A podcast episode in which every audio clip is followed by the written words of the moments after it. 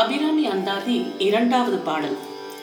முந்தைய பாட்டில் விழுத்துணையே அப்படின்னு முடிந்ததால் இந்த பாட்டு துணையும் அப்படின்னு தொடங்குகிறார் அபிராமி பட்டர்.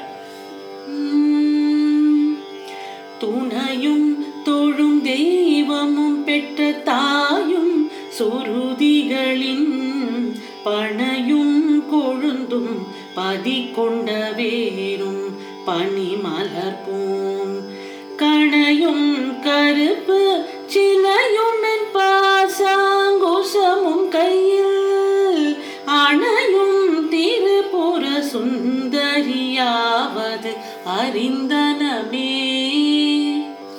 துணையும் அதாவது செல்லும் விலங்குகளுக்கெல்லாம் நாம் அழைக்காத போதிலும் தானே நமக்கு பின் வருவாள். செய்யும் செயல்களில் தவறு வராதபடி அனுபவமாய் துணை நிற்பாள் அபிராமி. தோழும் தெய்வமும் மனம் கலங்கும் போதும் தூங்கும் போதும் விழிக்கும் போதும் அவளை தொழ தெய்வமாகவே எதிர்நிற்பாள் அபிராமி.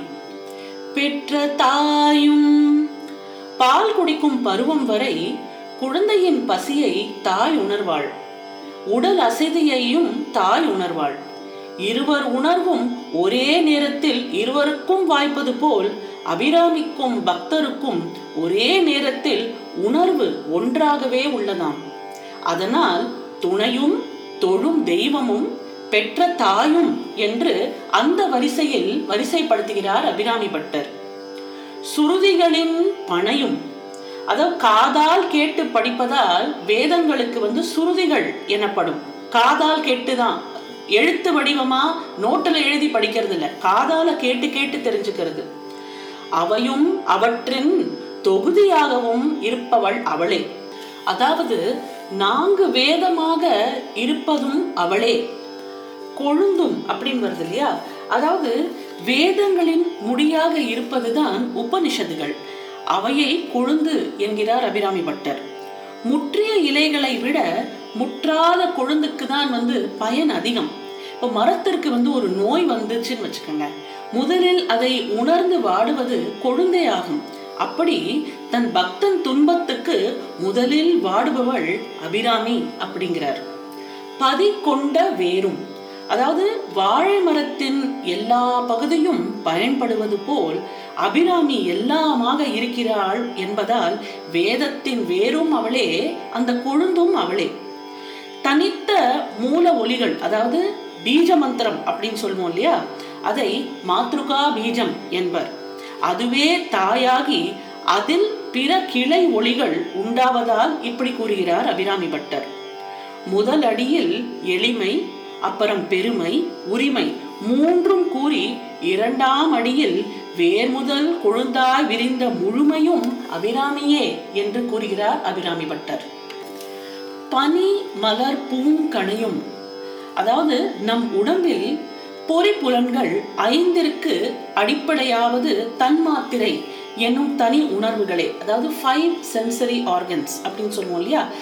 அவை காணல், கேட்டல், முகர்தல், உண்ணல், தொடு உணர்வு எல்லா விதமான உணர்ச்சிகள் நமக்குள்ள உருவாகிறதுக்கு காரணம் இந்த ஃபைவ் சென்சரி ஆர்கன்ஸ் தான். இவை ஐந்து புலன் பொறிகளுக்கு உரியதா இருப்பதை அபிராமி அனுப்பிய கொடை என்பதாம். அவைகளை மலர் அம்புகளாகும். இந்த ஃபைவ் சென்சரி ஆர்கன்ஸையும் ஃபைவ் அம்புகளாக நீங்க இமேஜின் பண்ணிக்கங்க, மலர் அம்புகள். இவை இனிமை தருவதால் பனி மலர் பூங்கணை என்றார். இதுதான் லலிதா சஹஸ்ரநாமத்திலும் வருகிறது பஞ்ச தன்மாத்திர சாயக்கா அப்படின்னு.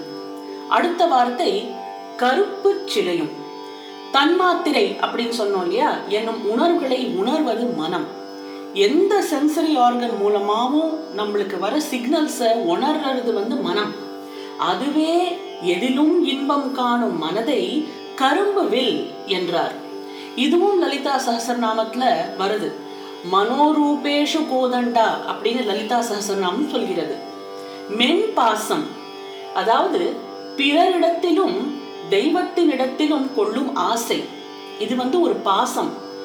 அபிராமி மேல் நாம் வைத்திருக்கும் இந்த பக்தி ஒரு பாசம். இதனே தன்னிடம் உயிர்களை இழுக்க பயன்படும் பாசமாய் கொண்டுள்ளாள் அபிராமி. ராகஸ்வரூப பாஷாட்டியா அப்படின்னு லலிதா சஹஸ்ரநாமத்துல வருது இல்லையா, அதோட தமிழ் ஒப்பிடல் தான் இது. அடுத்த வார்த்தை அங்குசமும். நம் விதிவசத்தால் தவறு செய்ய குரோதமாகிய குணம் வரும். அதை அடக்க அங்குசத்தை கொண்டுள்ளாள் அபிராமி. குரோதாம் காராம் குஷோஜ்வலா என்பது லலிதா சஹஸ்ரநாமம். அடுத்தது கையில். இவைகளை இல்லாமல் உயிர்கள் வாழ முடியாது. அவைகளை தன் கையில் வைத்து வழங்குகிறாள். இதுதான் இதுக்கு பொருள். அணையும். அடுத்த வார்த்தை அணையும். இவைகளை கையில் கொண்டு நம்மிடம் வருபவள் திருபுர சுந்தரி. திரிபுரம் என்பது மும்மலங்களாகிய கோட்டை. அவைகளை நீக்கி அழகு செய்வாள் என்பதால் சுந்தரி என்றார். ஆவது அறிந்தனமே, அதாவது இப்படி உயிர்களுக்கு உதவும் அபிராமியை அவளருளால் அறிந்து கொள்கிறோம் என்கிறார் அபிராமி பட்டர். அம்பாளின் சொரூப வர்ணனை இந்த இரண்டாவது பாடலில் சொல்கிறார். அதாவது பனிமலர் பூங்கணையும் கருப்பு சிலையும் மென்பாசமும் அங்குசமும் கையில் அணையும் திரிபுர சுந்தரி ஆவது அறிந்தனமே. இதான் இரண்டாவது பாடல். இதை நாம் மீண்டும் ஒரு முறை பார்ப்போம்.